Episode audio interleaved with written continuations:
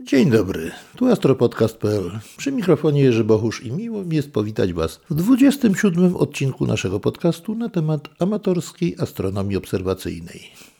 W dzisiejszym odcinku omówimy obiekty widoczne na, na Słońcu i jak je obserwować. Najbardziej widocznym, naj, najbardziej rzucającym się w oczy Obiektem na Słońcu, kiedy spojrzymy na nie przez teleskop, są plamy słoneczne, o ile oczywiście występują. Są to czarne twory na jaskrawej, jasnej powierzchni Słońca. Plamy słoneczne znane są od bardzo dawna. Pierwsze znane zapiski pochodzą z 28 roku przed naszą erą, a dokonali ich astronomowie chińscy. W późniejszych czasach także obserwowano plamy, ponieważ mimo braku teleskopów, mimo braku filtrów, jeżeli patrzymy na Słońce bezpośrednio, nie zauważymy nic ale jeżeli światło słoneczne jest przefiltrowane przez jakieś chmury niskie, mgłę albo dymy przykład z ogniska czy z pożarów, wtedy światło słoneczne jest osłabione i jeżeli występują na nim duże plamy, są one zauważalne gołym okiem. I chociaż te plamy obserwowano, jednak nie znano ich natury. Dopiero Galileusz prawidłowo zinterpretował i zrozumiał to, co odkrył.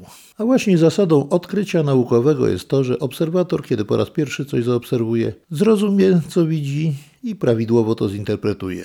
W czasach Galileusza i późniejszych jeszcze wyniki obserwacji publikowano w postaci listów. Oto fragment listu Galileusza, w którym opisuje on swoje obserwacje Słońca. Wielokrotnie powtarzane obserwacje przekonały mnie, że plamy stanowią jakąś substancję na powierzchni Słońca. Jest stale produkowana gdzie także ulega rozpuszczeniu. Niekiedy szybciej, niekiedy wolniej. Skutek rotacji Słońca, która dokonuje się mniej więcej w czasie miesiąca księżycowego, plamy są przenoszone wokół tarczy słonecznej. Zjawisko interesujące samo w sobie, a jeszcze bardziej ze względu na wnioski, do jakich prowadzi. Tyle Galileusz. Ale właśnie dzięki temu, że zrozumiał i prawidłowo zinterpretował to, co widzi, ponieważ poprzednio myślano, że są jakieś utwory nad powierzchnią Słońca, okrążające Słońce, a że plamy nie są integralną częścią Słońca, nie, są, nie, znajdują, nie znajdują się na jego powierzchni, to on jako pierwszy zrozumiał i prawidłowo zinterpretował to, co widzi. Przekonał się, że plamy słoneczne są integralną częścią Słońca, nie krążą wokół niego, tylko znajdują się na nim i krążą razem z powierzchnią Słońca. Jak prawidłowo podał w okresie około 27 dni. Dlatego też możemy uznać Galileusza za odkrywcę plam słonecznych. Jednak Galileusz uważał, że plamy na Słońcu powstają w sposób dosyć chaotyczny i przypadkowy. Dlaczego tak się stało? Dlatego, że widział jak powstają, widział jak zanikają, ale obserwował w zbyt krótkim okresie czasu, żeby wyciągnąć z tego jakieś głębsze wnioski. Na następne ważne odkrycie dotyczące Słońca trzeba poczekać jeszcze ponad 200 lat. W 1826 roku Heinrich Schwabe, aptekarz Dessau, zaopatrzył się w dwie niewielkie lunety. W owych czasach uważano, że wewnątrz orbity Merkurego krąży jeszcze jedna planeta, którą nawet wstępnie nazwano wulkanem. I sporo astronomów poświęciło się na poszukiwanie tejże właśnie planety, chcąc zostać ich od, jej odkrywcą. Historia sama w sobie jest bardzo ciekawa i kiedyś zrobimy sobie na ten temat audycję. Teraz jednak wróćmy do naszego Heinricha. Otóż chcąc zaobserwować wulkana, codziennie prowadził on obserwację Słońca. Oczywiście wulkana nie znalazł, ale codziennie za to, kiedy były plamy na Słońcu i kiedy ich nie było, prowadził skrupulatne notatki, zapisując ich ilość każdego dnia, kiedy były, zapisując dni, kiedy nie było plam, zaznaczając dni, kiedy nie było pogody i nie mógł obserwować. Prowadził je bardzo skrupulatnie przez 17 lat. To jest bardzo długi okres czasu. Po 17 latach stwierdził, że ilość plam na Słońcu zmienia się cyklicznie, co około 10 lat. To znaczy, że co, co około 10 lat występuje maksimum ilości plam i co około 10 lat występuje ich minimum, albo są okresy, kiedy w ogóle ich nie widać. Swoje odkrycie ogłosił w 1843 roku i dalej w dalszym ciągu obserwował plamy i uzyskał w ten sposób jeszcze bardziej potwierdzenie swego odkrycia, ale to wymagało długoletnich, systematycznych, codziennych obserwacji. W 1857 roku za to bardzo ważne odkrycie Królewskie Towarzystwo Astronomiczne w Anglii przyznało mu złoty medal którym honorowano największych odkrywców, największe osiągnięcia astronomiczne. W ten sposób uhonorowano praktycznie całe życie astronoma, który był w zasadzie amatorem, a jednak poświęcił tyle czasu, tyle energii. Prowadził tak systematyczne obserwacje, naprawdę godne podziwu, że dzięki temu możliwe było odkrycie cykliczności występowania plam na Słońcu. Dziś wiemy, że średnio cykl słoneczny trwał około 11 lat. Niestety nie jest to taki regularny, sinusoidalny cykl słoneczny, bardzo regularny jakby się wydawało, tylko on się zmienia. Maksima występowania plam mogą osiągać pomiędzy 7,3 roku a 16 lat. Tak samo minima, bynajmniej nie pokrywają się z tym okresem, występują od co 9 lat do, do nawet co 13,6 roku. Także jest to cykliczne, ale nie jest to tak regularne, jakby się nam mogło zdawać. Te 11 lat, około 11, jest tylko jakąś średnią wielkością z tego. Cykl występowania plam słonecznych charakteryzuje się tym, że od niewielkiej ilości albo braku plam zaczynają narastać w ciągu około roku, dwóch, trzech, osiągając maksimum, kiedy plam jest bardzo dużo, bardzo rozbudowane są. To maksimum też nie trwa chwilę, tylko że trwa co najmniej około roku, a potem powoli ich ilość spada, aż do osiągnięcia kolejnego minimum. Czym są plamy słoneczne? Plamy słoneczne są przejawem występowania lokalnej aktywności magnetycznej na Słońcu. Jeżeli patrzymy na nie, wydają nam się czarne. Często otoczone są tak samo szarą obwódką. Ta czarna powierzchnia plam, czyli właściwa plama, zwana umbra, czyli cień, otoczona często bywa przy, przy dużych plamach, praktycznie zawsze, szarą otoczką zwaną półcieniem, czyli penumbra. Jeżeli na Słońcu nie ma żadnych plam, nie występują, są dobre warunki obserwacyjne, dobry seeing, przejrzyste niebo, a mamy nie najmniejszy, ale już troszeczkę większy teleskop, dobrej jakości obrazy dające, zauważymy, że Słońce nigdy nie jest jasną, jednolitą powierzchnią. Jego powierzchnia wydaje się taka ziarnista, pocentkowana, czasami pokryta bardzo drobniutką, drobniutką siateczką. W ten sposób właśnie widzimy granule słoneczne. Ogromne bąble rozpalonego gazu, które konwekcyjnie wznoszą się aż do fotosfery. Mimo takiego drobnego, niepozornego wyglądu na powierzchni Słońca przez teleskop, są one ogromne. Przeciętna granula ma około 1000 km średnicy. Nie są one doskonale okrągłe, raczej bardziej wielokątne. Jeżeli przyjrzymy się z bliska, zwłaszcza na dokładnych, zbliżonych fotografiach słonecznych, a czas życia takiej granuli jest niedługi, około 10 do 15 minut. Po tym czasie gaz zaczyna spływać z powrotem, a na jego miejscu natychmiast pojawia się nowa granula, niosąc nową porcję energii z wnętrza Słońca i wyrzucając ją na zewnątrz zarówno w postaci ciepła, jak i światła. Czasami między takimi granulami zdarza się ciemniejszy obszar. Granula zostaje zastąpiona ciemną plamką zwaną porem. Jest to maleńki twór, ledwie widoczny, jednak znacznie ciemniejszy od granul i dosyć łatwo rzucający się w oczy, kiedy patrzymy na niego przez teleskop. Z biegiem czasu taki por może albo zaniknąć, albo rozrosnąć się w plamy. Na początku występują małe, koliste plamki, które roz, rozrastają się, albo jest ich coraz więcej. Te największe rozrastają się jeszcze bardziej. Za nimi pojawiają się kolejne plamy i tworzy się w ten sposób grupa plam. Ta, która pierwsza się utworzyła większa, nazywana jest przednią plamą. Największa z tych następnych nazywana jest plamą tylną. Warto tutaj wspomnieć, że każda z tych plam zarówno przednia, jak i tylna, ma odwrotną biegunowość magnetyczną. A biegunowość plam słonecznych zmienia się z cyklu na cykl. Jeżeli, pierwsza, jeżeli przednia plama miała biegunowość północną, a tylna południową, to w następnym cyklu będzie odwrotnie. Przednia plama będzie miała biegunowość południową, a tylna biegunowość północną. Szczególnie w czasie maksimum słonecznego oczywiście grupa plam się rozrasta. Oprócz tych dwóch głównych wielkich plam możemy zobaczyć kilkanaście mniejszych, kilkadziesiąt, czasami nawet jeszcze więcej. Plamy osiągają maksimum swojego rozwoju, a potem stopniowo zanikają. Najpierw te mniejsze, potem zanika tylna plama, potem grupka, z grupki robi się w zasadzie jedna wielka plama okrągła, ta przednia, przeważnie kolista, czasami eliptyczna, jakaś wydłużona, ale często przyjmuje rozmaite kształty jakichś owoców, serduszek, temu podobnych rzeczy. Czasami nawet odcisku podeszły od buta. Kształty plam naprawdę bywają różne.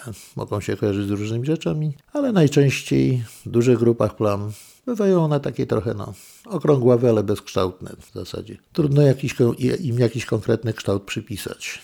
Przy wielkich plamach podczas maksimum aktywności słonecznej możemy zauważyć, że niektóre z nich, zwłaszcza jeżeli patrzymy, używamy dużego powiększenia w teleskopie, albo jeżeli patrzymy na fotografie wykonane w dużym zbliżeniu, ukazujące dużo szczegółów plamy, że plama taka jest przecięta jak gdyby na pół, czy na jakieś te dwie części, jasnym mostem materii fotosferycznej. Od razu rzuca się w oczy, że jest to jedna plama podzielona na pół czymś jasną materią, która przechodzi ponad nią. Jednak ze względów obserwacyjnych taką plamę uważamy za dwie oddzielne. Czy słuszne to jest, czy nie, nie wiem, ale w każdym razie tak się przyjęło i tak to też będziemy robili. Chociaż plamy słoneczne wydają nam się czarne, ale to jedynie przez kontrast z bardzo jasną powierzchnią fotosfery. W rzeczywistości, jeżeli temperatura fotosfery wynosi około 6000 kelwinów, to temperatura plamy wynosi zaledwie około 4000 stopni. Świeci słabiej i przez kontrast z bardzo jasną powierzchnią fotosfery wydaje się być czarna.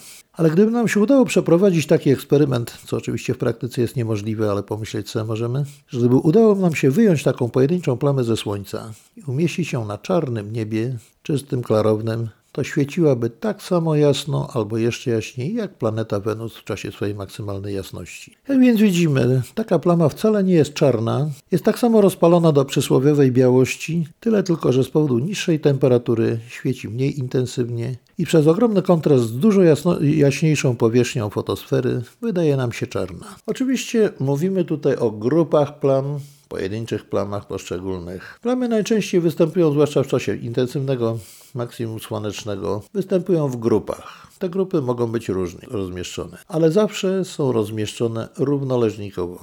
Położenie plam na tarczy słonecznej w czasie cyklu zmienia się. Już Carrington odkrył, że na początku cyklu plamy pojawiają się w wysokich szerokościach heliograficznych 30-35 stopni na północ i na południe od równika. W miarę narastania cyklu rozwoju zwiększania się ilości plam, te plamy coraz bardziej zbliżają się do równika słonecznego.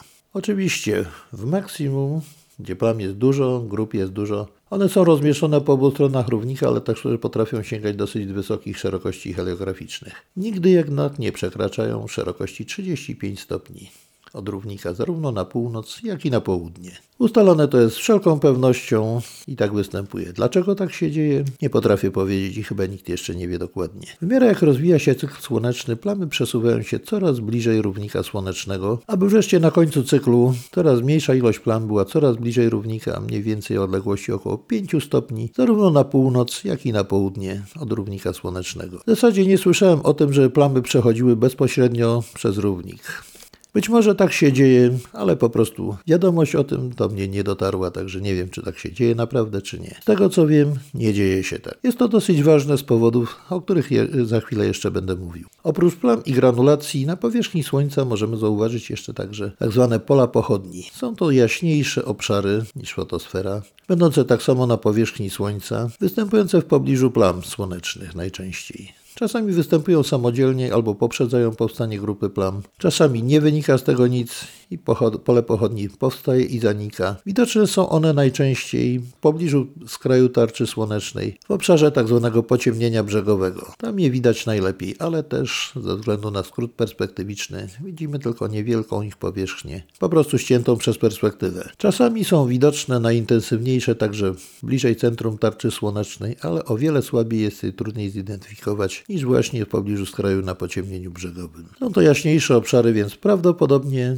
mają nieco wyższą temperaturę niż temperatura fotosfery. Jednak nie na tyle wysoką, żeby silnie kontrastowały z powierzchnią fotosfery, zwłaszcza w centralnych obszarach tarczy, gdzie praktycznie są niewidoczne. A co my, obserwatorzy, możemy zrobić? No, jako obserwatorzy możemy oczywiście jedynie oglądać te plamy i podziwiać je, ale możemy też zrobić coś więcej. I dzisiaj właśnie powiemy sobie na ten temat. Żeby jakoś ogarnąć i usystematyzować, prowadzić jakiś porządek w tych plamach, pokazać jak się zmieniają z cyklu na cykl, Rudolf Wolf w Zurichu, dyrektor tamtejszego obserwatorium astronomicznego, zresztą znany badacz Słońca i nie tylko, wymyślił wzór, który dosyć dobrze opisuje nam aktywność słoneczną. Mianowicie liczba Wolfa, czyli R, równa się 10 razy ilość grup na plam słonecznych plus ogólna ilość plam na powierzchni Słońca. Z tej prostej przyczyny, jeżeli na powierzchni Słońca nie ma żadnych plam, oczywiście R będzie równa się, równało się 0, bo nie ma ani żadnej grupy, ani jednej plamy. Pojęcie grup jest dosyć dowolne. Czasami przy rozbudowanych grupach plam dosyć trudno jest stwierdzić, czy dana plama należy jeszcze do tej grupy, czy już do sąsiedniej, czy też jest samodzielną plamą. A także samodzielną pojedynczą plamę także uznajemy za grupę.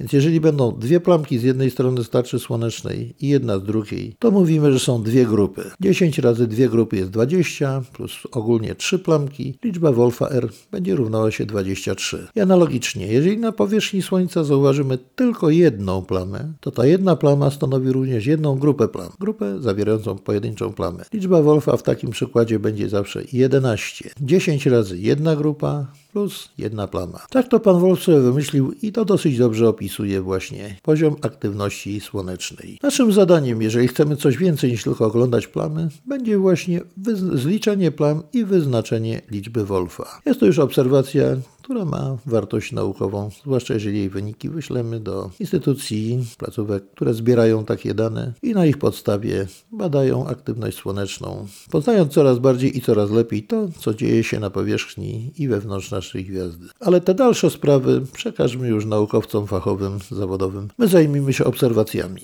Przede wszystkim przypominam Wam jeszcze raz i z uporem maniaka będę Wam to powtarzał. Nie patrzymy na Słońce bezpośrednio przez teleskop, jeżeli nie jest on zabezpieczony filtrami, które zmniejszają radykalnie do bezpiecznego poziomu ilość światła, która z teleskopu dociera do naszego oka. W przeciwnym razie, jeżeli popatrzymy przez teleskop niezabezpieczony filtrem, skutek będzie natychmiastowy i nieodwracalny. Po prostu utracimy wzrok, a nie o to przecież nam chodzi. Chodzi o to, żeby obserwacje pogłębiały naszą wiedzę i dostarczały nam dużo radości, a nie powodowało to, że osiągniemy jedynie trwałą utratę wzroku. Tak samo nie należy patrzeć bezpośrednio na słońce, nawet gołym okiem, ale nie osłoniętym jakimiś chociażby ciemnymi okularami. Zanim rzeczywiście przystąpicie do jakichś obserwacji o sprawach dotyczących zabezpieczenia teleskopów mówiłem w poprzednim 26 odcinku. Jeżeli byście chcieli prowadzić własne obserwacje Słońca, zanim rozpoczniecie, proponuję, żebyście wrócili do tego odcinka, odsłuchali go jeszcze raz. Dosyć szczegółowo i obszernie omówiłem tam zasady bezpiecznego obserwowania Słońca. Do obserwacji plam słonecznych nadaje się w zasadzie każdy teleskop, byle był odpowiednio zabezpieczony. Ilość światła dostarczana przez Słońce jest tak duża, że nie grozi nam to, że obiekt będzie tak ciemny, że będzie niewidoczny. Wprost przeciwnie, musimy się chronić i to intensywnie przed nadmiarem tego światła. Słońce dla obserwatora jest obiektem o tyle, że obserwujemy to w dzień, więc nie musimy zarywać nocy. I możemy obserwować je nawet w czasie dosyć paskudnej pogody, kiedy prawie całe niebo jest pokryte chmurami. Ponieważ dosyć łatwo jest skierować teleskop w stronę Słońca, bo zawsze widzimy, gdzie jest, nawet jak jest przesłonięte chmurami. A wykorzystać te krótkie chwile na obserwację i na zliczanie chociażby pojedynczo poszczególnych grup. Wymaga to dużo cierpliwości, ale jest możliwe wykonanie pełnej, wartościowej obserwacji, co w warunkach nocnych, przy takich małych, wąskich szczelinach, chmurach byłoby raczej niemożliwe. I jeszcze jedna rzecz. Jak nakierować teleskop na Słońce? Oczywiście można do szukacza zastosować tak samo filtr. I wszystko byłoby fajnie, gdyby nie jeden fakt, że zanim skierujemy ten teleskop, ten szukacz na Słońce, to też musimy je zlokalizować. Często daje po oczach bezpośrednio. Przystawianie jeszcze dodatkowo jakichś cienkich szybek spawalniczych czy coś takiego niewiele pomaga. Także raczej nie zalecam szukania przez szukacz, tak jak szukamy te, na przykład gwiazd, księżyca czy planet. Jednak szukacz jest bardzo przydatny do tego, żeby znaleźć Słońce w sposób bardzo bezpieczny, bardzo szybki i łatwy. Różni obserwatorzy zalecają, żeby znaleźć Słońce, ustawić, nie, nie używamy szukacza, tylko ustawiamy teleskop tak, żeby rzucał jak najmniejszy cień. I w tym momencie powinniśmy trafić. No cóż, możemy, powinniśmy, ale niekoniecznie musimy. Szczególnie jeżeli używamy teleskopów długoogniskowych, o małej światłosile, takie jak refraktory długoogniskowe czy teleskopy Maxutowa. W moim przypadku na przykład 18 cm teleskop Maxutowa ma ogniskową 2,7 metra, czyli bardzo długą, a z najdłuższym okularem, czyli od największej ogniskowej, czy najmniejszym powiększeniu 96 razy, jak jestem w stanie uzyskać na tym teleskopie. Pole widzenia w tym teleskopie ma dokładnie pół stopnia, czyli praktycznie obraz Słońca wypełnia je całkowicie. Niewielką, tylko bardzo szczelnicę pozostawiając naokoło siebie. Taką praktycznie praktycznie niewidoczną. Pół stopnia niby to jest dużo, ale trafić czasami jest bardzo trudno. Takim teleskopem można jeździć w pobliżu Słońca. Ciemny filtr sprawia, że niebo nie bardzo się rozjaśnia w pobliżu i można sobie naprawdę długo szukać i nie znaleźć. Istnieje o wiele prostszy sposób, na który wpadłem zupełnie przypadkowo kiedyś. A okazuje się, że jest bardzo prosty, bardzo skuteczny, a co najważniejsze bezpieczny, bo nie patrzymy bynajmniej na słońce. Tylko tak jak wcześniej mówili inni obserwatorzy, ustawiamy teleskop tak, żeby był, miał cie, jak najmniejszy cień dawał. Po czym otwieramy te kielki szukacza, tak żeby przepuszczał światło słoneczne. I tak jak obserwowaliśmy, o czym mówiłem w poprzednim odcinku, metodą projekcyjną, tak samo działa szukacz staje się projektorem. Wysuwa wąską wiązkę i rzuca obraz słońca gdzieś na podłoże czy na ścianę boczną, zależy w którym miejscu obserwujemy. I teraz wystarczy zgrać Oczywiście, jeżeli oś szukacza i oś teleskopu są do siebie równolegle ustawione, do, ile dokładnie jest skolimowany nasz szukacz, wystarczy teraz tą plamkę słoneczną, ten obraz nałożyć, ustawić teleskop, rozblokowany teleskop tak, żeby ta plamka oświetliła nam cień szukacza. Jeżeli tego dokonamy, blokujemy teleskop do pozycji roboczej, włączamy napęd, siadamy do okularu i przynajmniej połowę tarczy słońca widzimy od razu.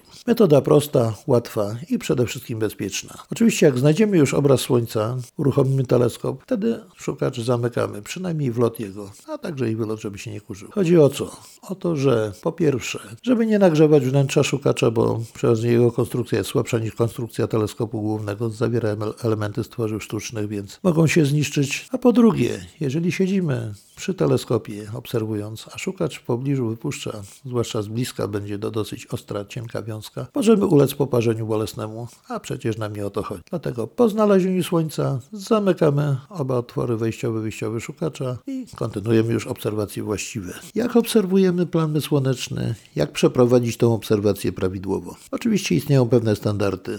Ja Wam powiem po prostu, jak ja to obserwuję, ponieważ każdy obserwator ma swoje sposoby i sposobiki. Przede wszystkim należy sobie przygotować arkusz papieru, na którym wypisujemy Oczywiście datę i godzinę. To jest najważniejsze. Bez umiejscowienia w czasie obserwacja jest nieważna. Oprócz tego piszemy sobie ilość grup na północnej stronie, na północnej półkuli i na południowej. Ilość plam, druga, następnej kolejności ilość plam. Tak samo na północnej półkuli i na południowej. Dalej wypisujemy sobie ilość półcieni z plamami dla półkuli północnej i południowej. I ostatnia rubryka ilość plam bez półcienia. Tak samo dla półkuli północnej i południowej. Ponieważ w sekcji obserwatorów Słońca PTMA rozbijamy to, co dzieje się na Słońcu na poszczególne półkule. Następnie siadamy do teleskopu, który już ustawiliśmy na Słońce. Oczywiście najpierw trzeba teleskop wygrzać jeszcze, o czym nie wspomniałem. Przy obserwacjach nocnych trzeba przeważnie zaczekać, aż teleskop się ochłodzi, bo wynosimy go najczęściej z ciepłego pomieszczenia na zimne powietrze na zewnątrz, a teleskop pracuje dobrze tylko wtedy, kiedy jego temperatura jest zbliżona do temperatury otoczenia. W przypadku obserwacji słonecznych jest odwrotnie. Przeważnie z chłodniejszego pomieszczenia wynosimy teleskop, czy wywozimy na pełne słońce i żeby prawidłowo pracował, dawał klarowne obrazy, musi się po prostu nagrzać. Zakładamy, że teleskop ma prawidłową temperaturę, daje dobre obrazy, Zakładamy, że sync jest bardzo dobry, bo to też dużo zależy nasz, jakość naszej obserwacji od syningu. Że niebo jest bezchmurne, niezamulone, przejrzyste i klarowne. Przystępujemy do obserwacji. Najpierw musimy sobie określić, ile jest grup plam na powierzchni Słońca. Oczywiście, tak jak ostatnio może się zdarzyć, że nie zauważymy żadnej. Tak jak dzieje się praktycznie już chyba od roku, w tej chwili powinno być już maksimum słoneczne, a plam w dalszym ciągu nie ma. Widzimy jedynie granulacje w takich warunkach, bardzo dobrze zresztą, zwłaszcza większym teleskopem. Czasami jakieś niewielkie pulka pochodni, plam nie widać. Ale załóżmy, że mamy maksimum słoneczne, Słońce jest bardzo aktywne. Co wtedy robimy? Najpierw wyznaczamy ilość grup. Wydaje się to proste, ale czasami bywa to dosyć skomplikowane. Szczególnie jeżeli jest duża ilość grup, skomplikowanych, rozbudowanych i występują także poszczególne plamy pojedyncze. Wtedy musimy zdecydować, czy dana plama należy do, pojedyncza należy do danej grupy, czy też nie. Po prostu wystarczy się przyjrzeć z czasem w miarę wzrostu doświadczenia obserwatorskiego. Będzie od razu wiadomo, czy to należy do, do grupy, czy jest też oddzielna i wtedy traktujemy ją jako osobną grupę. Zliczamy sobie ilość grup najpierw na, na półkuli północnej i na półkuli południowej. Oczywiście notujemy to od razu na naszym arkuszu papieru. Potem musimy policzyć ilość plam.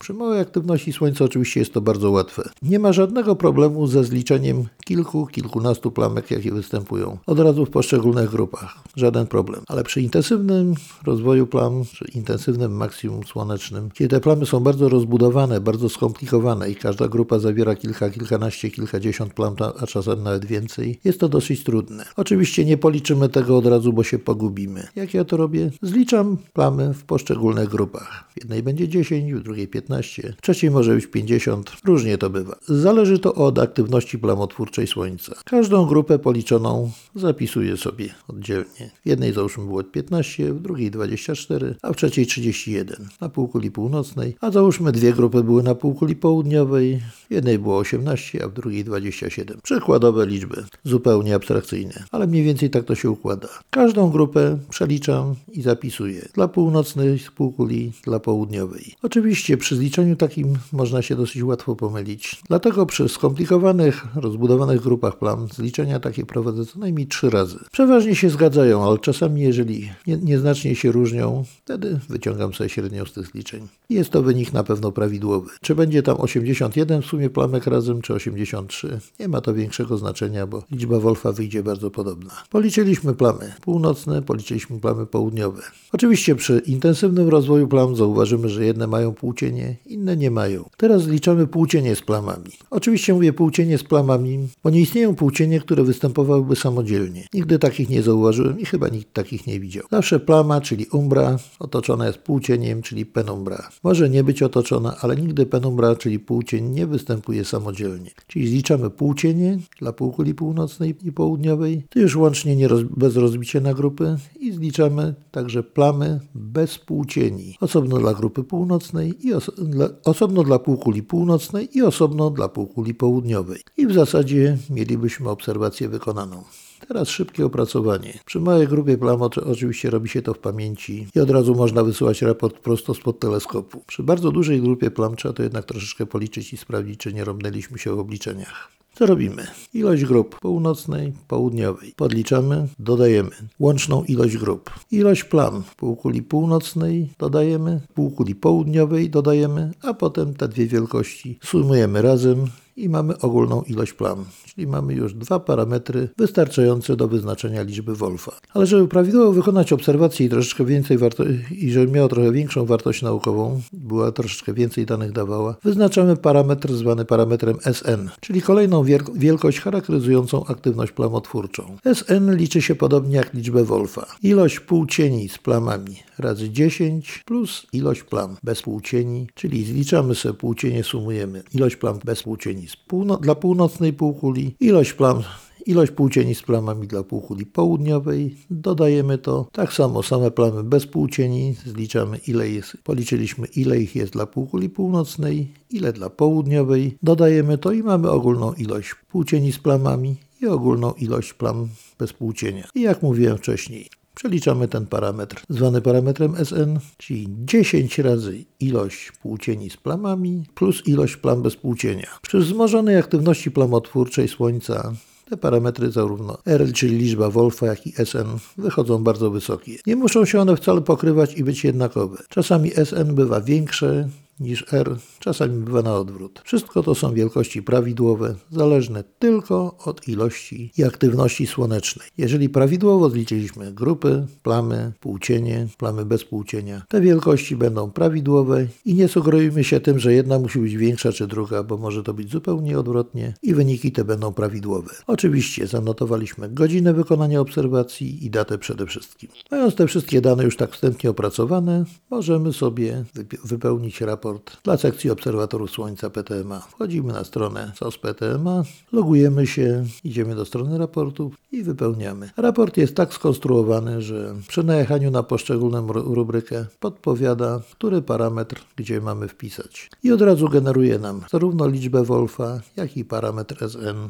Nie musimy go nawet e, sami przeliczyć. Oczywiście zawsze liczy się to tak również samodzielnie dla wprawy i dla własnej satysfakcji, że obserwacje i obliczenia przeprowadziliśmy do końca. Ale nawet jak nam się liczyć za bardzo nie będzie chciało, to te wszystkie już pozliczane odpowiednie ilości grup, plam, półcieni i tak dalej wpisujemy w te rubryki raportu. Podajemy tak samo, jaki był sync, jaki był wiatr, jaka była widzialność, jaką mieliśmy jakość wykonania obserwacji, bo inaczej będziemy robili, jeżeli jesteśmy wypoczęci, radośni, niczym nie zaabsorbowani, a zupełnie inaczej, że będziemy zmęczeni, niewyspani. Inaczej będzie obserwacja wyglądała, kiedy jest klarowne, przejrzyste niebo bez chmur, a zupełnie inaczej może wyglądać, kiedy niebo jest przymulone, kiedy tych najsłabszych plamek nie widać. Ale to wszystko w, w postaci odpowiednich liczb wypisujemy w raporcie, a raport nam, jak już mówiłem na stronie, podpowiada, co mamy wpisać, tylko patrzymy, żeby odpowiednia cyfra była odpowiednio charakteryzująca daną wielkość. Wpisujemy i wysyłamy to. to. Dalej już fachowcy się zajmą tym,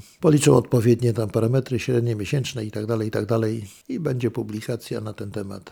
Będziemy mogli odczytać, jak zachowywało się Słońce w danym miesiącu.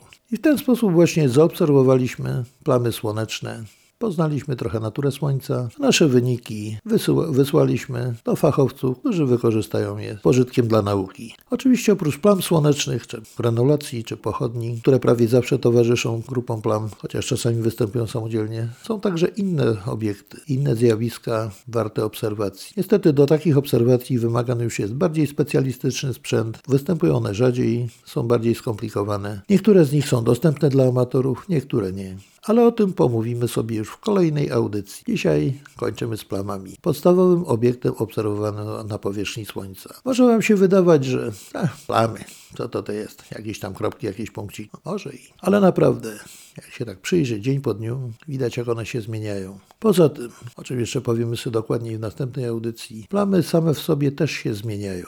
Jeżeli patrzymy, zrobimy tylko tą jedną standardową obserwację i zakończymy na tym naszą działalność na dzień dzisiejszy, oczywiście wykonamy prawidłowe zliczenie grup i tak dalej, i tak dalej. Obserwacja będzie jak najbardziej prawidłowa, wysłana i wszystko fajnie. Ale jeżeli nie zamkniemy teleskopu, nie wyłączymy, pozwolimy mu dalej śledzić Słońce i będziemy co jakiś czas rzucać okiem na Słoneczko, zauważymy, że te plamy troszeczkę ewoluują. Nie tylko z dnia na dzień, czy z tygodnia na tydzień, ale także z godziny na godzinę potrafią się zmieniać. I jeżeli zrobiliśmy obserwację, a po godzinie dwóch czy trzech spojrzymy jeszcze raz na Słońce, okazać się może, że obraz jest zupełnie inny. No może nie zupełnie, ale trochę zmieniony. Widać, że coś tam się dzieje, że te plamy żyją w jakiś sposób, że się zmieniają. I to jest właśnie piękno obserwacji słonecznej. Jeżeli do tego dodamy jeszcze inne możliwości, inne to naprawdę Słońce ma bardzo dużo do zaoferowania pod względem obserwacyjnym. A tylko od nas zależy, czy to właściwie wykorzystamy, czy z pożytkiem dla nauki, jak i dla własnej satysfakcji i radości. A radość z obserwacji Słońca jest naprawdę bardzo wielka. I to już wszystko na dzisiaj. Słuchacie astropodcastu.pl. Jak zawsze zapraszam do kontaktu. Jeżeli macie jakieś wątpliwości, jakieś zapytania, jakieś ciekawe sugestie, albo chcecie się czegoś dowiedzieć, Piszcie zarówno w komentarzach na stronie astropodcast.pl pod daną audycją, jak również na stronie kontakt znajdziecie adresy e-mailowe, do które możecie do mnie pisać. I oczywiście jestem dostępny na mediach społecznościowych takich jak Facebook, Instagram czy Twitter, a mnie zawsze znajdziecie. A dzisiaj żegnam się już z Wami. Życzę Wam miłego dnia albo spokojnej nocy. Zależy kiedy tego słuchacie. A wszystkim obserwatorom tradycyjnie czystego nieba i udanych obserwacji. Do usłyszenia w następnej audycji.